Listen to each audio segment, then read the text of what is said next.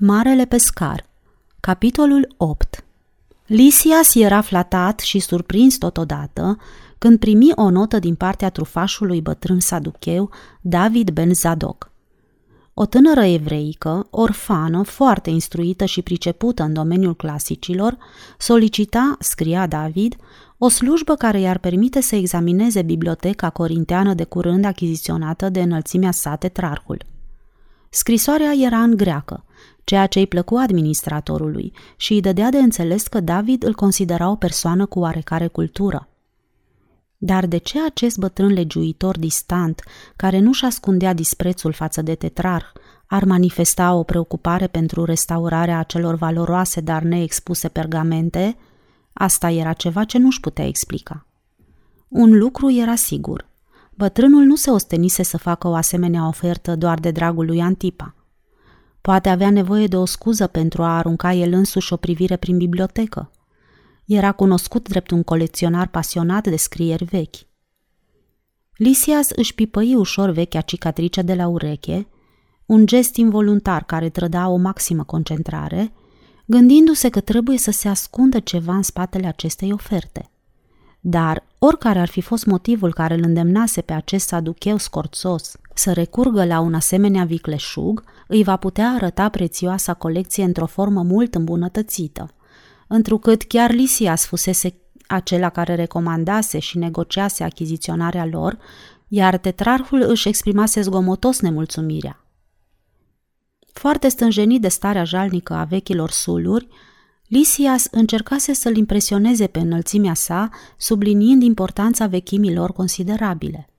Cotrobăind printre cele mai ponosite papirusuri care zăceau în coșuri de nuiele, el scoase la iveală un sul mucegăit și îl întinse lui Antipa, care strâmbă din nas și își feri brusc mâinile ducându-le la spate.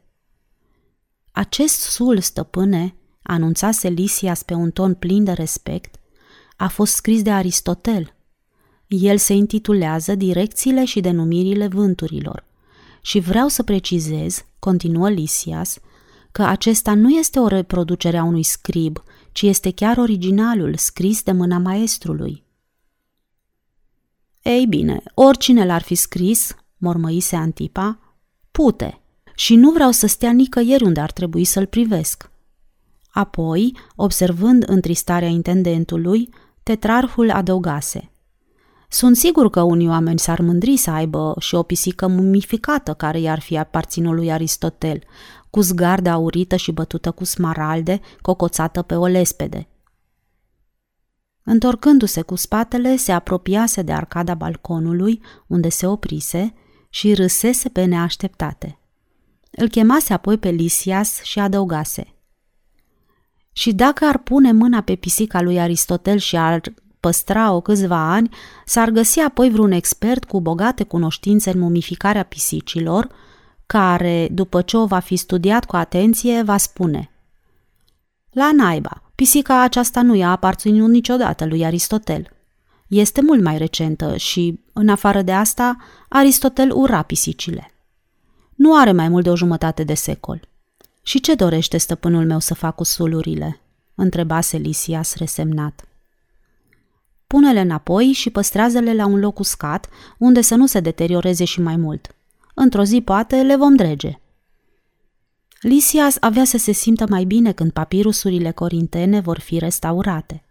În afară de răspunderea sa față de aceste achiziții extravagante, el avea pentru suluri și un interes sentimental – pentru că și el era corintean și același roman care îi pustise casa și îl înrobise la vârsta de 20 de ani, îl distrusese și pe vecinul său din casa Timotei, un bogat armator și generos patron al artelor.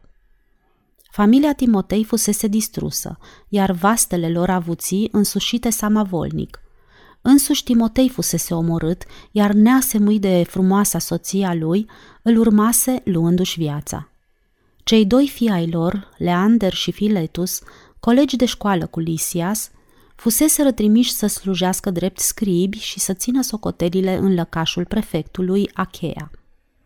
Celălalt fiu mai mic, Dimitrios, care își câștigase o oarecare faimă locală ca atlet, fusese dus la Roma în lanțuri dar se dovedise prea răzvrătit pentru a fi de folos în serviciul cuiva. Lisia se întreba adesea ce devenise frumosul și neînfricatul Dimitrios. Poate îl omorâseră în bătaie pentru nesupunere. Jefuitorii romani nu știuseră ce să facă cu scrierile.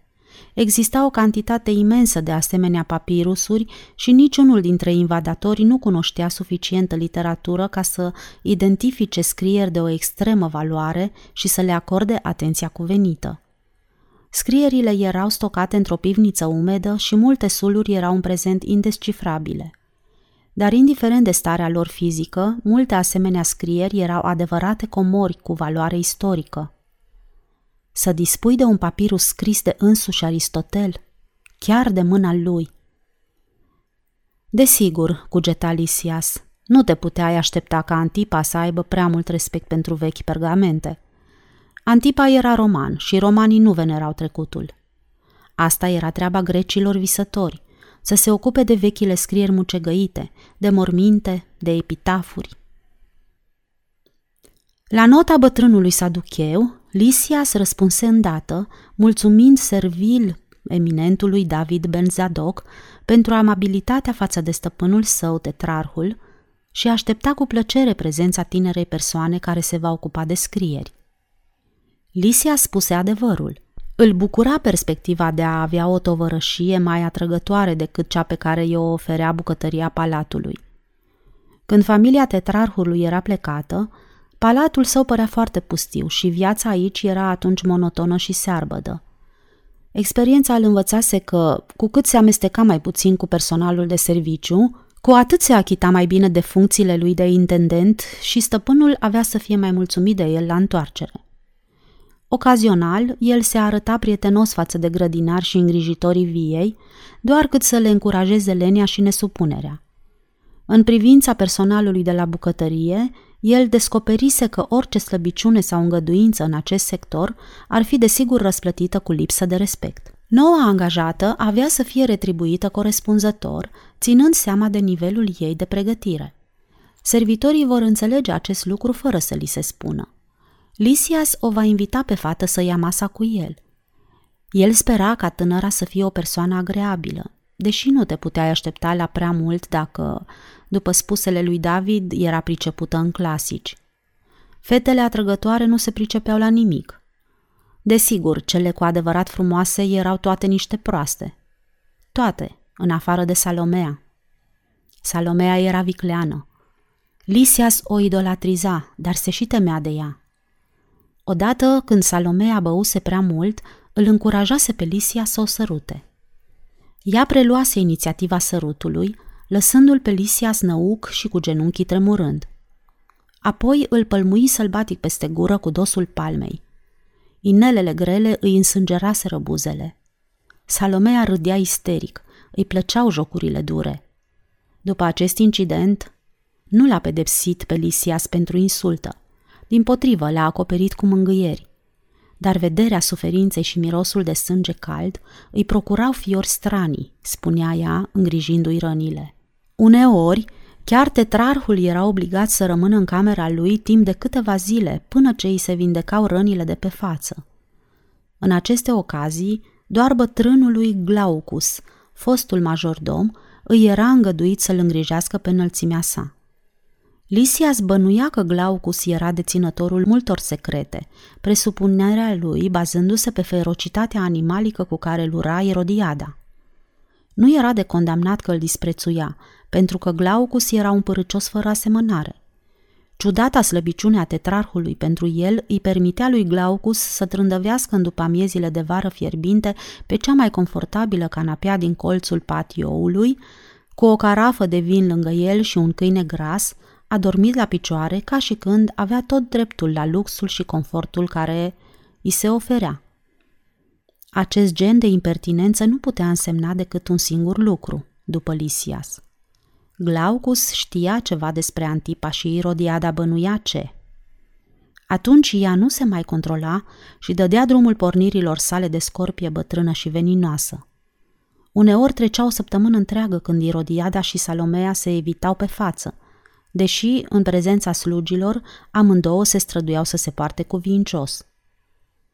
Într-o zi, cugeta Alisias pe când sigila scrisoarea către David, aici, în palat, va fi mare bucluc.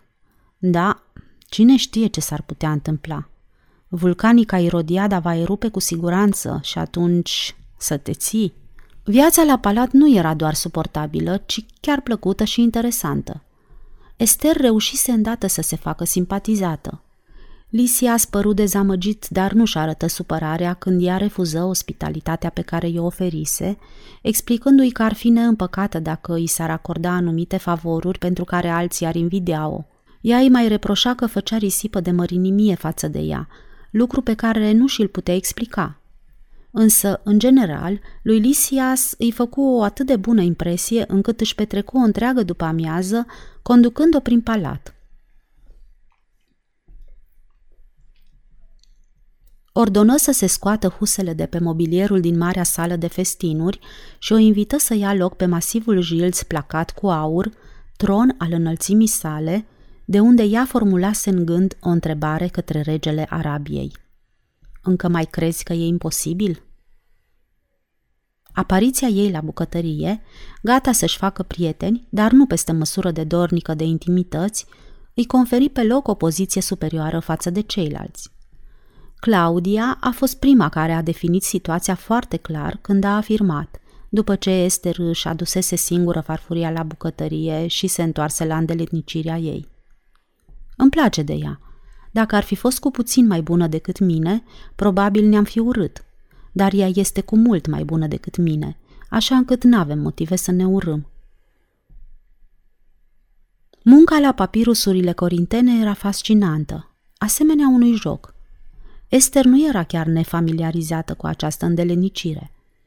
Vechile scriere aduse de Zendi de la Petra necesitaseră și ele reparații trebuia să desfășoare cu grijă banda lungă și îngustă de papirus de pe sulul pe care era înfășurată, întreagă sau bucăți, să le întindă pe podeaua bibliotecii și, acolo unde erau rupte, să le lipească.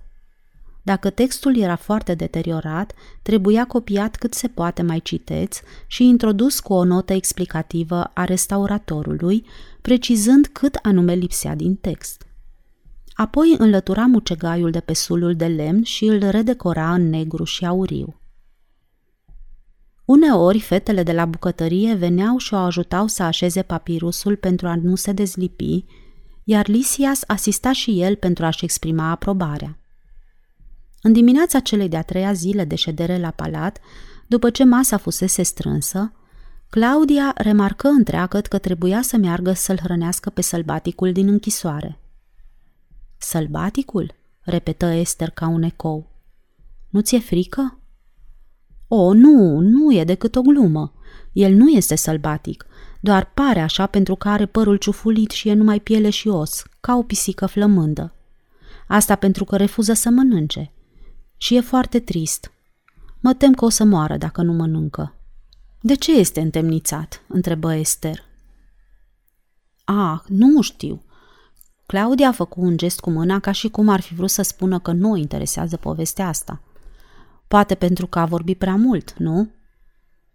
El e profet, interveni Ana fără convingere. El spune că va veni sfârșitul lumii. Și pentru asta a fost întemnițat? întrebă Esther, aparent nepăsătoare. A fost mai mult decât atât, interveni Murza. El prevede răsturnarea cărmuitorilor și a imperiilor și că oamenii săraci vor fi bogați și... Da, e adevărat, confirmă Claudia. Asta spunea el. L-am auzit și eu. Va fi iadul pe pământ. Ce ar fi, Esther, să-i duci tu azi micul dejun? Așa poate că îl vei mai auzi tu însăți și poate va mânca de dragul tău. Ești așa de frumușică. Nu trebuie să te temi, nu-ți face niciun rău. Esther se prefăcu că se împotrivește și spuse că speră să fie bine păzit. Păzit? râse Claudia.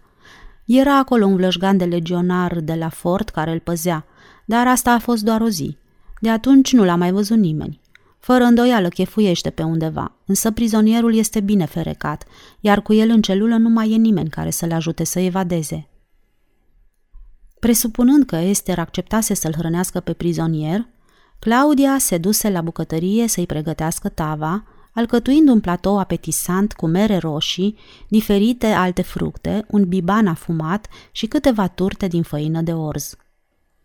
Uite mâncarea, spuse ea, și ai aici cheia de la poarta temniței. Deschizi ușa de la intrare și acolo dai de un mic coridor. Celula lui e prima. În ușă este o ferestruică zăbrelită prin care îi strecor mâncarea și vezi să nu încerci să faci dragoste cu el, că nu e bine. În sfârșit, strigă Murza din cămară, are și Claudia odată dreptate. Nu merită să te apropii de el. Au mai încercat și alte experte și n-au reușit. Un neașteptat pfui, întrerupse comentariul răutăcios al Murzei, venind parcă din partea sobrei evreice Ana. Înălțimea sa, explică Claudia copilărește, este însingurată și neastâmpărată. N-ai văzut-o niciodată? Iar când Esther negă dând din cap, Claudia suspină și spuse pe un ton confidențial. Înălțimii sale nu-i place să îmbătrânească, dar, de fapt, cui îi place? Hai, vino să-ți arăt drumul. Dincolo de curtea de onoare se afla o potecă îngustă, mărginită de boschete, care ducea spre o construcție masivă din piatră la vreo 200 de iarzi. După ce îi dădu instrucțiunile de rigoare, Claudia se întoarse în bucătărie. Esther porni să-și îndeplinească misiunea pe care și-o asumase. Inima a început să se-i bată cu putere pe măsură ce se apropia de zidul ce împrejmuia închisoarea. Se întreba dacă Ioan Botezătorul o va recunoaște – în zidul clădirii erau încastrate lespezi late de piatră pe care se putea sta. Fără îndoială fuseseră puse acolo pentru santinele. Punând tava jos pe cea mai apropiată lespede de la intrare, Esther introduse uriașa cheie, încercând, fără succes, să o răsucească în broască, când o voce vibrantă, venită din fundul temniței, o țintui locului. Explicându-i că cheia este îndoită, și îi sugeră să o apese în jos și apoi să o răsucească puțin spre stânga. Nu era nicio îndoială în legătură cu identitatea acelui glas obsedant. Chinuindu-se în continuare cu nărăvașa cheie, fata apăsă cu toată greutatea pe ușa masivă și aceasta se deschise în sfârșit cu un scârțâit jalnic. Aici, fica mea!" strigă vocea. Străină pe aici, după cum se vede. Acum erau față în față la ferestruică și se priveau prin întuneric. Tu ești cu adevărat?" murmură ea. Nu ne-am dat noi întâlnire aici?" Oh, dar e atât de întuneric, ai să te îmbolnăvești." E drept că îmi lipsește soarele. Dacă eu îți dau să mănânci afară, n-ai să încerci să fugi? Nu, pentru că asta ți-ar putea pricinui necazuri. Dar la palat nu e nimeni care să știe și căruia să-i pese, afară doar dacă n-ai încercat să evadezi. Recuperând cheia din ușa principală, Esther deschise celula și Ioan apăru ferindu-și ochii adânc înfipți în orbite de lumina ce inundă încăperea. Luară loc pe lespedea cea mai lată și ea așeză tava între ei. Spune-mi pe unde ai mai umblat?" Ioan mânca cu poftă, dar asculta cu atenție pățanile ei pe drumul spre Tiberia, sub înfățișarea unui vagabond – și l-ai văzut pe acela despre care ți-am vorbit?" întrebă Ioan, nerăbdător să afle cât mai multe amănunte. Nu, dar am auzit despre el în ziua în care am sosit. Un tânăr pescar cu care m-am prietenit le-a povestit tovarășilor lui pescar despre un tâmplar ciudat, dar blând la înfățișare și glas, despre care se spune că vindecă boli și adresează oamenilor cuvinte de mângâiere și îmbărbătare, îndemnându-i să-și poarte cu resemnare povara lor și încă și pe acelea ale altora. Cu blândețe spui. Mi-e greu să cred că acest tâmplar este acela despre care îmi vorbeai. Aici ea ezită să se aventureze într-o discuție în legătură cu ceva despre care știa atât de puțin. Poate că le-am înțeles eu greșit pe tânărul pescar, poate că te-am înțeles greșit pe tine. Mă gândeam la el ca la un om dur, cu voce aspră, poruncitor și pornit spre răzbunare – după cât se pare, e o greșeală. Mai spunem ceva despre el, copila mea, îi ceru el insistent. Esther încercă să-și amintească tot ce povestise tânărul ei prieten, pescarul visător. Tâmplarul vorbise cu un glas liniștitor, parcă venit dintr-o altă lume. Nu, categoric n-a fost vorba de o răsplată sau răzbunare divină. nici de amenințări cu pieirea, nici ocări, bineînțeles. Omul le cerea oamenilor săi să-și afle fericirea în ei înșiși, chiar dacă nu se vor elibera niciodată din sclavie față de stăpânirea străină. Și n-a fost vorba deloc despre răsturnarea a tot puternicilor din scaunele lor și răscularea săracilor? Esther dădu din cap în semn că nu. După un timp oarecare, ea spuse Am să mă duc eu însă să le ascult. Sunt sigură că voi căpăta permisiunea să părăsesc palatul pentru o zi sau două, dacă omul nu va fi prea departe de aici. Fă-o, te rog, o îndemnă Ioan, și află ce fel de om este. Apoi vino și spune-mi. Se ridică și se îndreptă spre celula lui, iar Esther răsuci cheia în urma lui. Mă doare că trebuie să fac acest lucru, spuse ea tristă. Era pe la amiază când ajunse în căsuța din Betsaida. Cu un strigă de surpriză plăcută, Hana alergă să o întâmpine la portiță și se îmbrățișară cu căldură. Ai venit acasă!" exclamă Hana fericită. Sper că nu s-au purtat rău cu tine la palat." Nu, din potrivă, s-au purtat bine cu mine.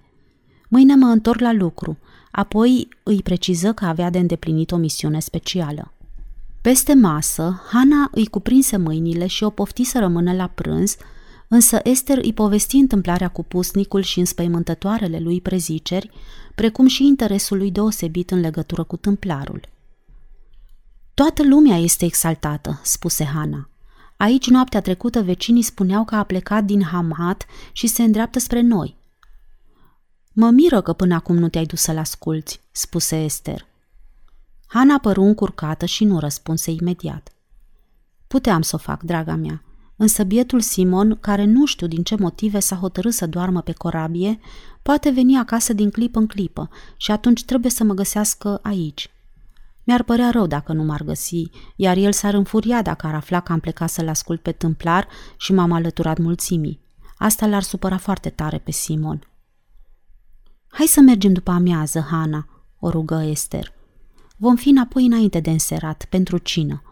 După câte știu, Simon nu se întoarce mai devreme. Amândouă se treziră absorbite și mânate de șuvoiul mulțimii care se scurgea într-una pe șosea. Părea că toată suflarea din Betsaida se pusese în mișcare și toți se îndreptau spre sud. Cei mai vârstnici își luaseră cu ei câte un baston care se afunda în praful gălbui al drumului.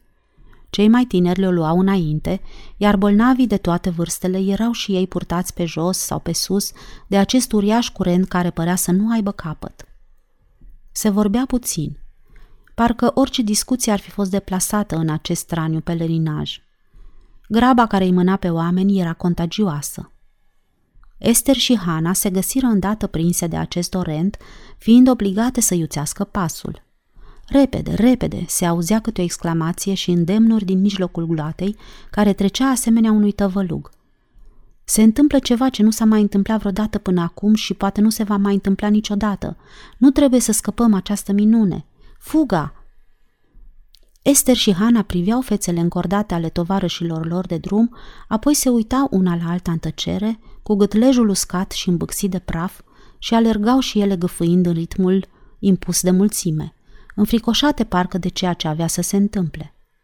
Dar, indiferent dacă era sau nu tâmplarul lui Ioan, acesta reușise să trezească la viață mica Galileea adormită, transformându-i pe pașnicii galileeni conservatori într-o gloată bezmetică. Nu era nevoie să întrebi încotro să ei. La o milă spre miază zi de Betsaida, un drum proaspăt bătătorit cotea brusc către asfințit, traversând un crâng, apoi o vie, tăia împrejurimile din piatră, trecea printr-un braț de râu mocirlos și dădea în cele din urmă într-o pajiște pe care se afla un furnicar de mii de oameni. Pe un dâmb, în fața mulțimii care se îmbulzea fără nicio considerație pentru cel de alături, stătea bărbatul pe care veniseră să-l vadă. Părea că tocmai sosise, deoarece încă nu vorbea. Aștepta cu mâinile împreunate și cu o privire pierdută, ca într-o contemplare mistică, liniștită, a munților îndepărtați. Pe fața lui nu se citea niciun semn de surpriză sau mulțumire pentru interesul auditoriului pe care îl avea înainte. Ridică mâinile într-un gest care potoli mulțimea, apoi le lăsă în jos semn prin care cerea oamenilor să se așeze. Dar nimeni nu părea dispus să respecte îndemnul, fiecare vrând să vadă ce va urma. Repetă calm gestul și lumea aflată în imediata lui apropiere se așeză. Apoi, asemenea unei maree, oamenii se supuseră și se așezaseră fiecare pe locul unde se afla. Tâmplarul întinse o mână peste mulțime și de-abia atunci se făcu liniște de plină. Stranie, nu o liniște în care nu se mai auzea niciun zgomot, ci mai curând o pace care îi înrudea, îi unea pe toți într-o calmă reculegere, în care nimeni nu mai crâcnea pentru că l-a împins vecinul cu cotul sau l-a atins cu o poală de îmbrăcăminte jerpelită. Când el începu să le vorbească, Esther își reaminti îndată de ceea ce tânărul Ionică spusese despre glasul lui. Vorbea fără efort și cuvintele sale alunecau lin, ajungând clare până la ultimul om aflat la marginea insolitei adunări. Lucrul cel mai surprinzător în legătură cu glasul lui era că acesta părea că ți se adresează direct ție. Numai ție. Era în vocea lui un îndemn blând, liniștitor. Hai, vino să stăm de vorbă. Noi doi. Vorbea despre viața binecuvântată, despre bogăția interioară. Cât de puțini oameni au înțelepciunea să-și dorească acea viață perfectă. O viață eliberată de teamă și de prevestiri sumbre, eliberată de griji și suspiciuni, eliberată de sudoarea lăcomiei pentru lucruri efemere. Aceasta era viața pe care el o oferea. Aceasta era o viață de pace durabilă, într-o lume zgomotoasă și tulbure. Esther se simțea ca învăluită de vraja cuvintelor lui și îndată îi se păru că toată tensiunea adunată în trup îi dispare și un calm desăvârșit pune stăpânire pe toată ființa ei. Niciodată până acum nu-și dăduse seama că fusese într-o continuă încordare și zbucium. Calmul și pacea. Tâmplarul făcea apel la spiritul ei. El tocmai definea termenii acestei păci sufletești.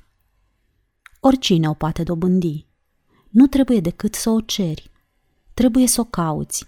Trebuie să te străduiești să o obții și, dacă este nevoie, să suferi pentru ea. Este ca apa vie pe care o scoți dintr-un izvor nesecat. Când ai băut odată, nu mai poți trăi fără ea. Te poate costa multe sacrificii, dar vei vedea că merită prețul. Esther asculta visătoare și îi se păru că niciun preț nu este prea mare. Poate așa se va simți mâine. Oricum, îi se părea că este la îndemână astăzi, aici, sub vraja glasului său. Pacea personală, spunea tâmplarul, îți dă o putere personală, nu aceea pe care lumea o oferă pentru satisfacerea ambițiilor, ci puterea, forța păcii împărăției Tatălui. Dacă trebuie să lași totul pentru obținerea păcii interioare, fă-o. Dacă un asupritor îți cere haina de pe tine, dă-o. Dacă îți cere cămașa, dă-o și pe aceasta, dar păstrează-ți pacea. Nu căuta dreptatea. S-a vorbit mult prea mult despre dreptate, dar nu despre milă. Există o veche zicală, continuă el, în care străbunii noștri credeau și o puneau în practică. Ochi pentru ochi, dinte pentru dinte. Esther fusese crescută în spiritul acestei zicale. Indiferent de nedreptatea pe care ți-o face cineva, acest cod nescris al dreptății recomandă să plătești la fel.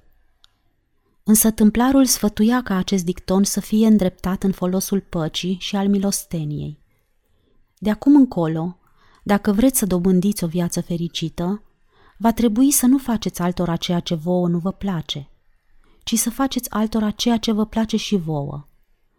Viața fericită suna foarte atrăgător. Esther îi și simțea parcă mireasma și bogăția. Închise ochii și se lăsă transportată. Apoi, brusc, scutură capul și își aminti că are de împlinit un jurământ făcut în spiritul acestei zicale. Ochi pentru ochi, dinte pentru dinte.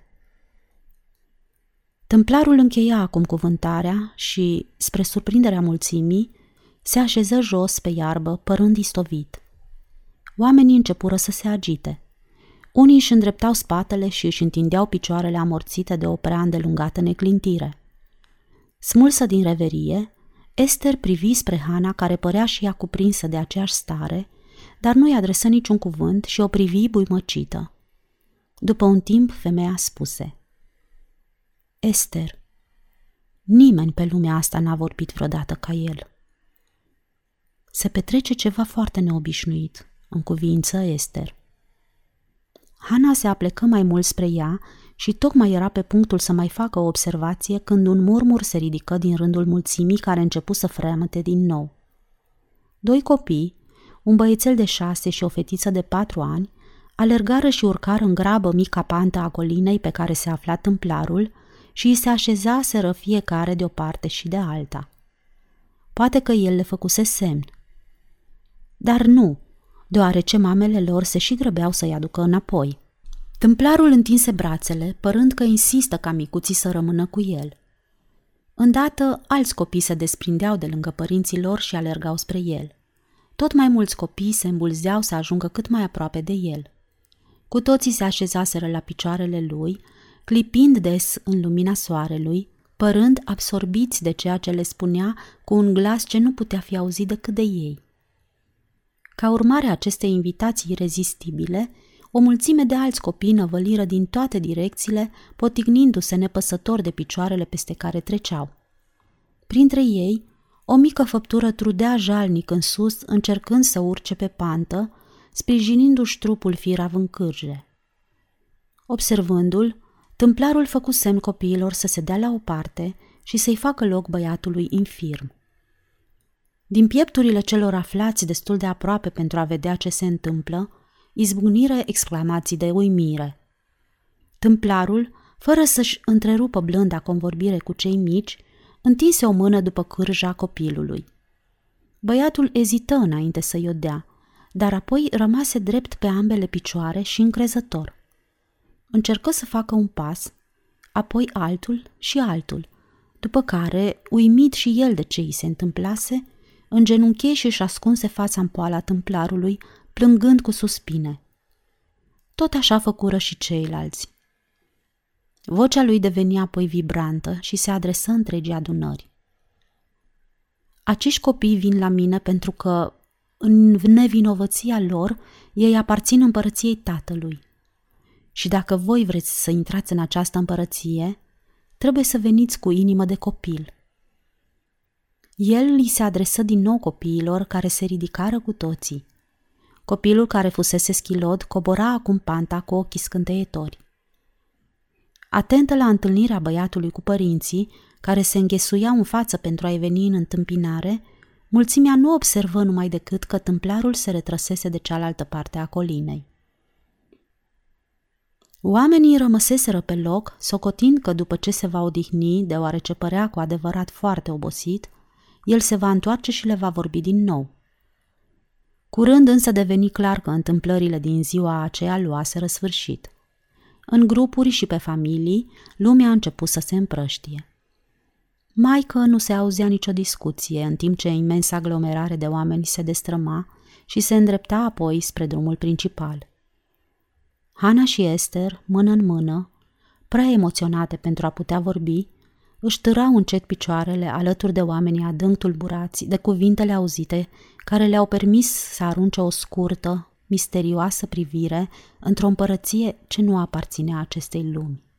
Mult înaintea lor, Simon mergea cu pași mari, singur, cu umerii aduși și capul aplecat.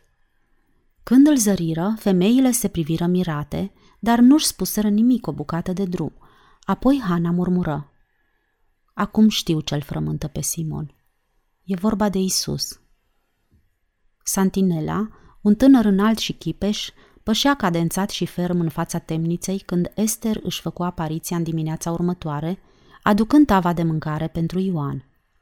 Deveni imediat atent la apropierea ei, o salută politicos și o cercetă deschis, apoi în cuvință cu o privire luminoasă. Ai venit să-l hrănești pe prizonier?" Întrebă el în ciuda evidenței și când Esther zâmbi dând afirmativ din cap, tânărul adăugă. E un tip norocos. Da, este oare, rosti Esther tărăgănat. Un loc atât de frumos pentru a-ți petrece aceste minunate zile de toamnă. Dă-mi mie tava, spuse Santinela și puse jos lancea, înaintând spre ea. I-o dau eu și, în timp ce el mănâncă, noi ne vom cunoaște mai bine. Numele meu este Algerius. Și al meu este Esther. Ea zâmbi, dar nu-i dădu tava. Fata de la bucătărie, Claudia, pe care o așteptai în locul meu, îți trimite niște turtă dulce. Eu mă duc să-l hrănesc. Nu știu nimic despre asta, ezită Santinela, scoțându-și coiful greu și frecându-și sprâncenele. Dacă află capitanul, mă biciuiește. Și apoi, vocea lui coborâ conspirativ. Mi-ar face plăcere mai degrabă să stau aici și să discut cu tine. Despre ce? întrebă ea cu o răceală bruscă. Algerius își puse din nou coiful și își luă lancea. Spui că o cheamă Claudia? Da, am eu grijă de prizonier și nu trebuie să te grăbești să te întorci. Atunci uite cheia. Am și eu una. Sigur nu ți-e frică? De prizonier? Nu, din potrivă, mi se pare chiar foarte respectuos. Ea puse tava jos pe lespedea de la intrare. Nici mie nu-mi este, mormăită răgănat Santinela cu un rânjet.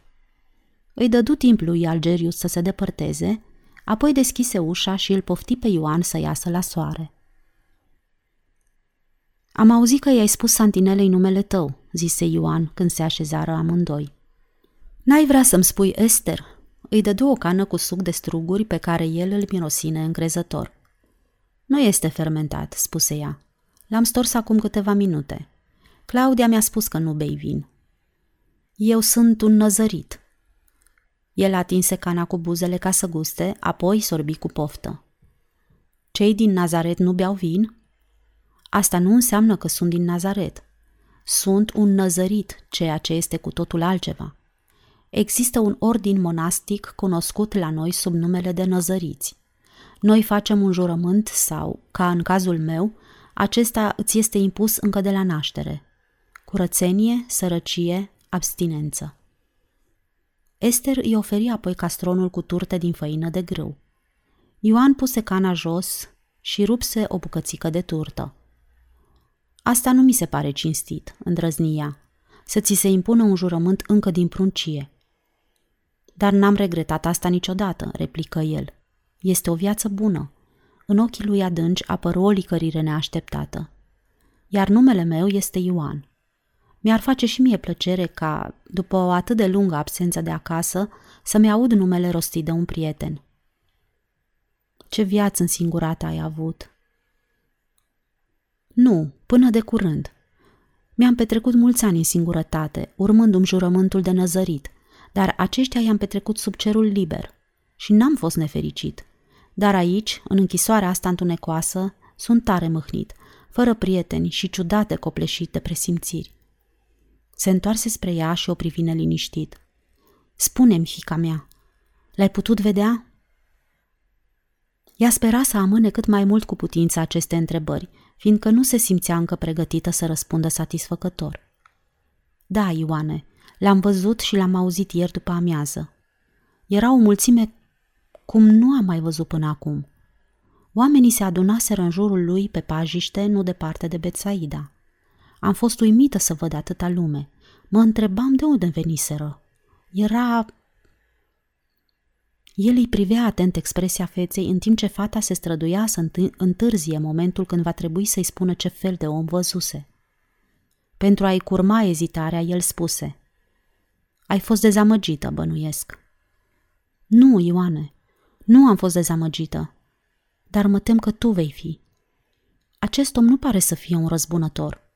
El vorbește cu cel mai blând și mai captivant glas pe care l-am auzit. Vreodată. O voce calmă, care îți dă o mare liniște interioară. El nu vorbea despre pedepsirea nelegiuiților, nici nu spunea că cei puternici vor fi răsturnați din scaunele lor, nici că cei săraci le vor lua locul. Vorbea însă de pace și curaj pentru cei sărmani.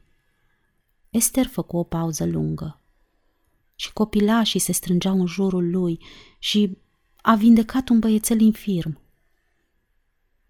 Ioan își pironi privirea pe ușa închisorii și oftă adânc.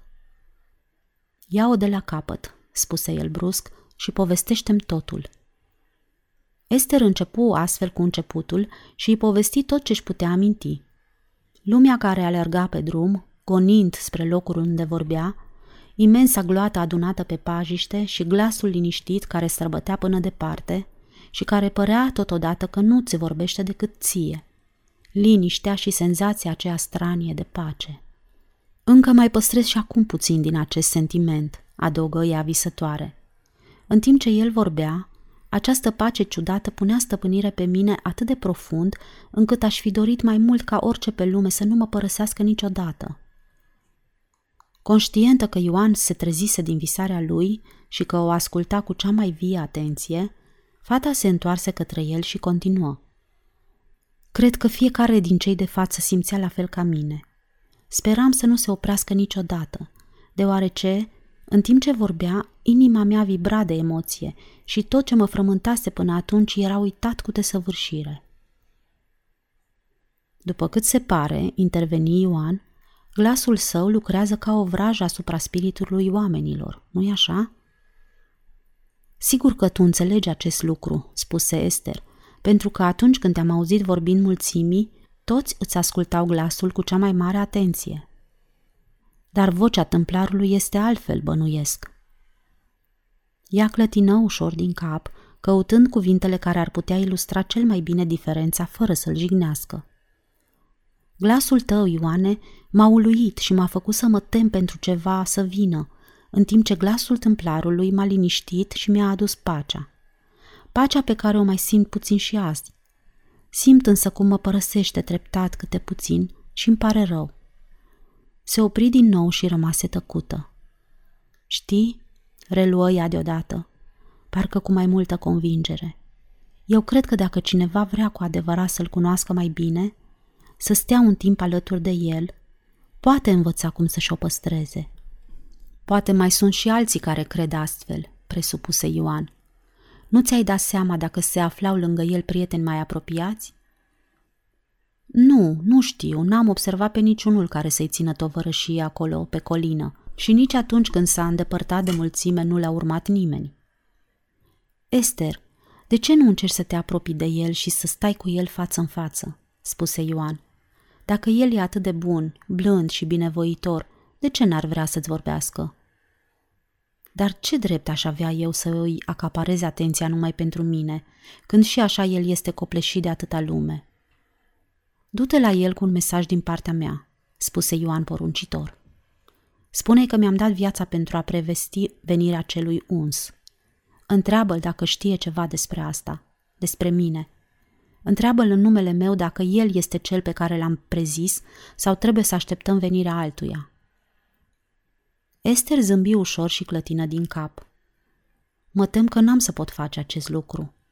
El nu e genul de om care să discute astfel de lucruri. Dar eu trebuie să știu. Nu vezi că întreaga mea viață depinde de asta? Nu vrei să încerci? Lasă-mă să mă mai gândesc, răspunse ea calm. Asta e o sarcină grea pentru o fată. De acord, în cuvință Ioan. Este într-adevăr o misiune de mare răspundere pentru o fată sau pentru oricine altcineva, pentru un rabin, pentru marele preot sau chiar pentru tetrarhul însuși. Dar tu ți-ai asumat deja o foarte serioasă și primejdioasă misiune, ceea ce dovedește curajul de care ești capabilă. Fă asta pentru mine. O privi insistent, văzând-o hotărâtă și tăcută, și așteptă. Voi încerca, șoptia în cele din urmă. Mai devreme, în dimineața aceleași zile, a 26-a din Tishri, o dată memorabilă pentru Simon, el se trezi în cabina strâmtă a corăbiei sale, hotărât să plece din nou prin țară în căutarea mulțimii ce urma pe Isus. Era hotărât de asemenea ca, dacă împrejurările aveau să-i permită, să încerce să se apropie cât mai mult de tâmplar pentru a-i fi de folos și a ține departe mulțimea care l salta, ferindu-l de grosolănia oamenilor. Nu dormise mai toată noaptea, gândindu-se ce ar trebui să facă, imaginându-se alături de Isus pe care îl proteja cu statura lui impozantă, ferindu-l de năvala oamenilor, admonestându-i pe cei mai insistenți. Bineînțeles că trebuia să facă cineva asta pentru Isus, și de ce să nu fie el acela? El este înalt și puternic și lumea ar putea să asculte de cererea lui de a păstra ordinea.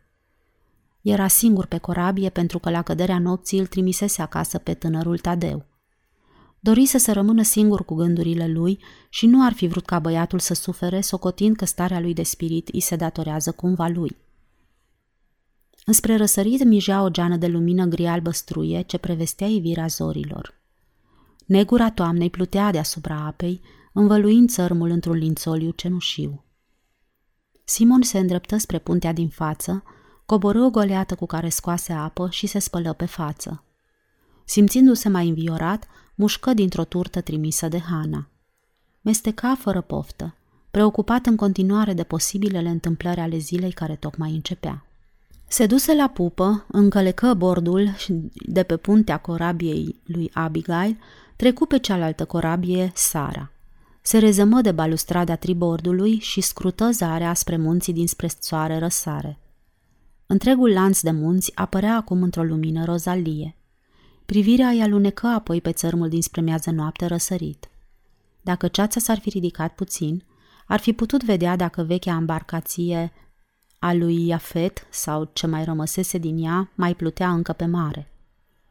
Crezu că aude o voce pe țărm și întoarse capul, clipind des, încercând să străpungă negura. Dar nu văzu nimic. Hei! Hei! strigă el cu mâna pâlnie la gură. Hei! se auzi vocea, dar Simon se întreba dacă nu cumva era ecoul propriului său glas. Dar nu, nu semăna cu vocea lui. Inima a început să-i bată cu putere în piept. Așteptă și ascultă cu mâna pâlnie la ureche. Zorile începeau să se ridice, trecând peste munți și revărsându-se deasupra mării. Scrută în continuare zarea prin ceața care se risipea, dar care încă mai învăluia țărmul și conturul vag al unei siluete ce se profila la marginea apei. Străinul îi făcu semn cu mâna, iar Simon, după un moment de ezitare, îi răspunse cu același gest. Ici și colo ceața se ridicase de-a binelea și îl văzu din nou pe străin făcându-i cu mâna și strigându-l pe nume. Simon! Nu mai încăpea nicio îndoială asupra acestui glas. Nu exista niciun altul asemănător în lume și nici nu existase vreodată. Vin îndată!" țipă Simon sugrumat de emoție. Își simțea gâtlejul uscat și mâinile îi tremurau în timp ce cobora în bărcuța care se clătina deasupra apei. El era vâsla și scusit, dar oricine l-ar fi observat acum ar fi gândit contrariul când i-ar fi văzut stângăcia și lipsa de îndemânare. Distanța părea mare, dar în cele din urmă ajunse și trase gâfâind bărcuța pe nisip. Vlăguit de emoție, cu chipul crispat, se trezi buimăcit sub privirea calmă și prietenoasă a lui Isus. Simon se aruncă în genunchi. Îi simți mâinile făcătoare de minuni pe umerii săi încovoiați și imediat își zise că era aceeași senzație pe care o simțise când mâinile lor s-au atins acolo, la Hamat. Acum Isus îi vorbea liniștit, dar ferm. Simon, fiul lui Ionas, am nevoie de tine.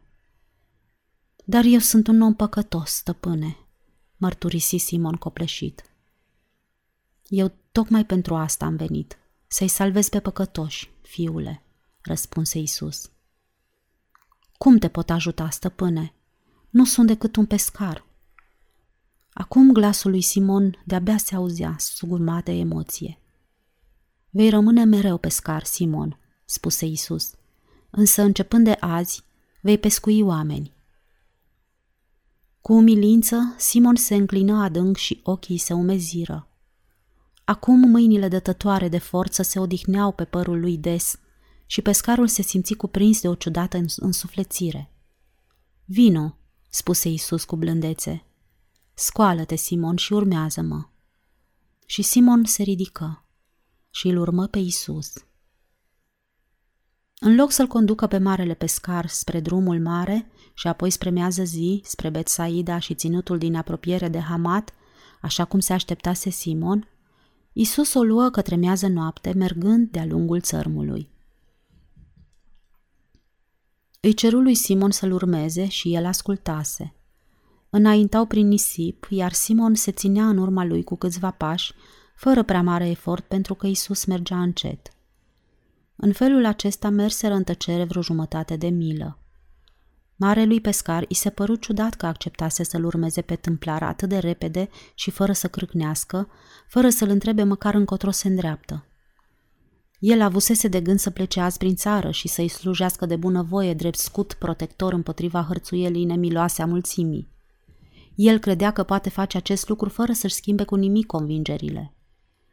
Acum se părea însă că era așteptat să îi se alăture cauzei lui Isus și să pescuiască oameni. Dacă cineva, de exemplu slujnica Ana de la palat, l-ar fi întrebat cu o săptămână în urmă ce ar gândi dacă i s-ar cere să se numere și el printre cei ce-l urmează pe Isus, el ar fi tras o înjurătură și ar fi scuipat pe pământ. Acum însă îl urma pe Isus. Și încă având un ciudat sentiment de pace. Calmul misterios care îl stăpânise o vreme, ieri după amiază, revenise acum – Vechea corabie a lui Iafet plutea leneș la ancoră, la vreo 30 de iarzi de coastă și o bărcuță albă sălta zglobiul la pupa ei. Fără îndoială, băieții Zevedeu erau la bordul ei, pregătindu-se să plece la pescuit în larg. Isus încetini pașii și se opri. Se întoarse și îl privi pe Simon cu un zâmbet cercetător. Apoi, privirea îi alunecă spre mare. Simon stătea alături de el nehotărât, frecându-și bărbia. După un moment de cugetare, se duse spre una din bărcile aflate pe țărm, o împinse în apă, se urcă în ea, luă vâslele și începu să vâslească spre țarcul cu rezerva de pește viu. Cu fața la pupa, el îl privea pe Isus care rămăsese pe țărm.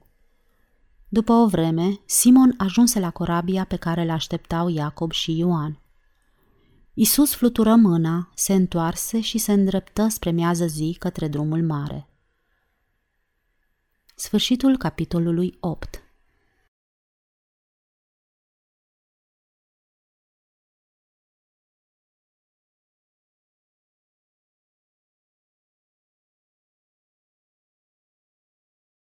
Ea a femeia la dis ajunse, perare râse hotă moti să afle chiar vivul sculdea cu risc uzat fi reftă. Îi plicti ochiși și isit. Andre, nu mai exei. Tu ea, să-mi spui, trebuie cu el trece ce se pe mai pot exclamă îndura o privi, adică o el până ce, aștept direct,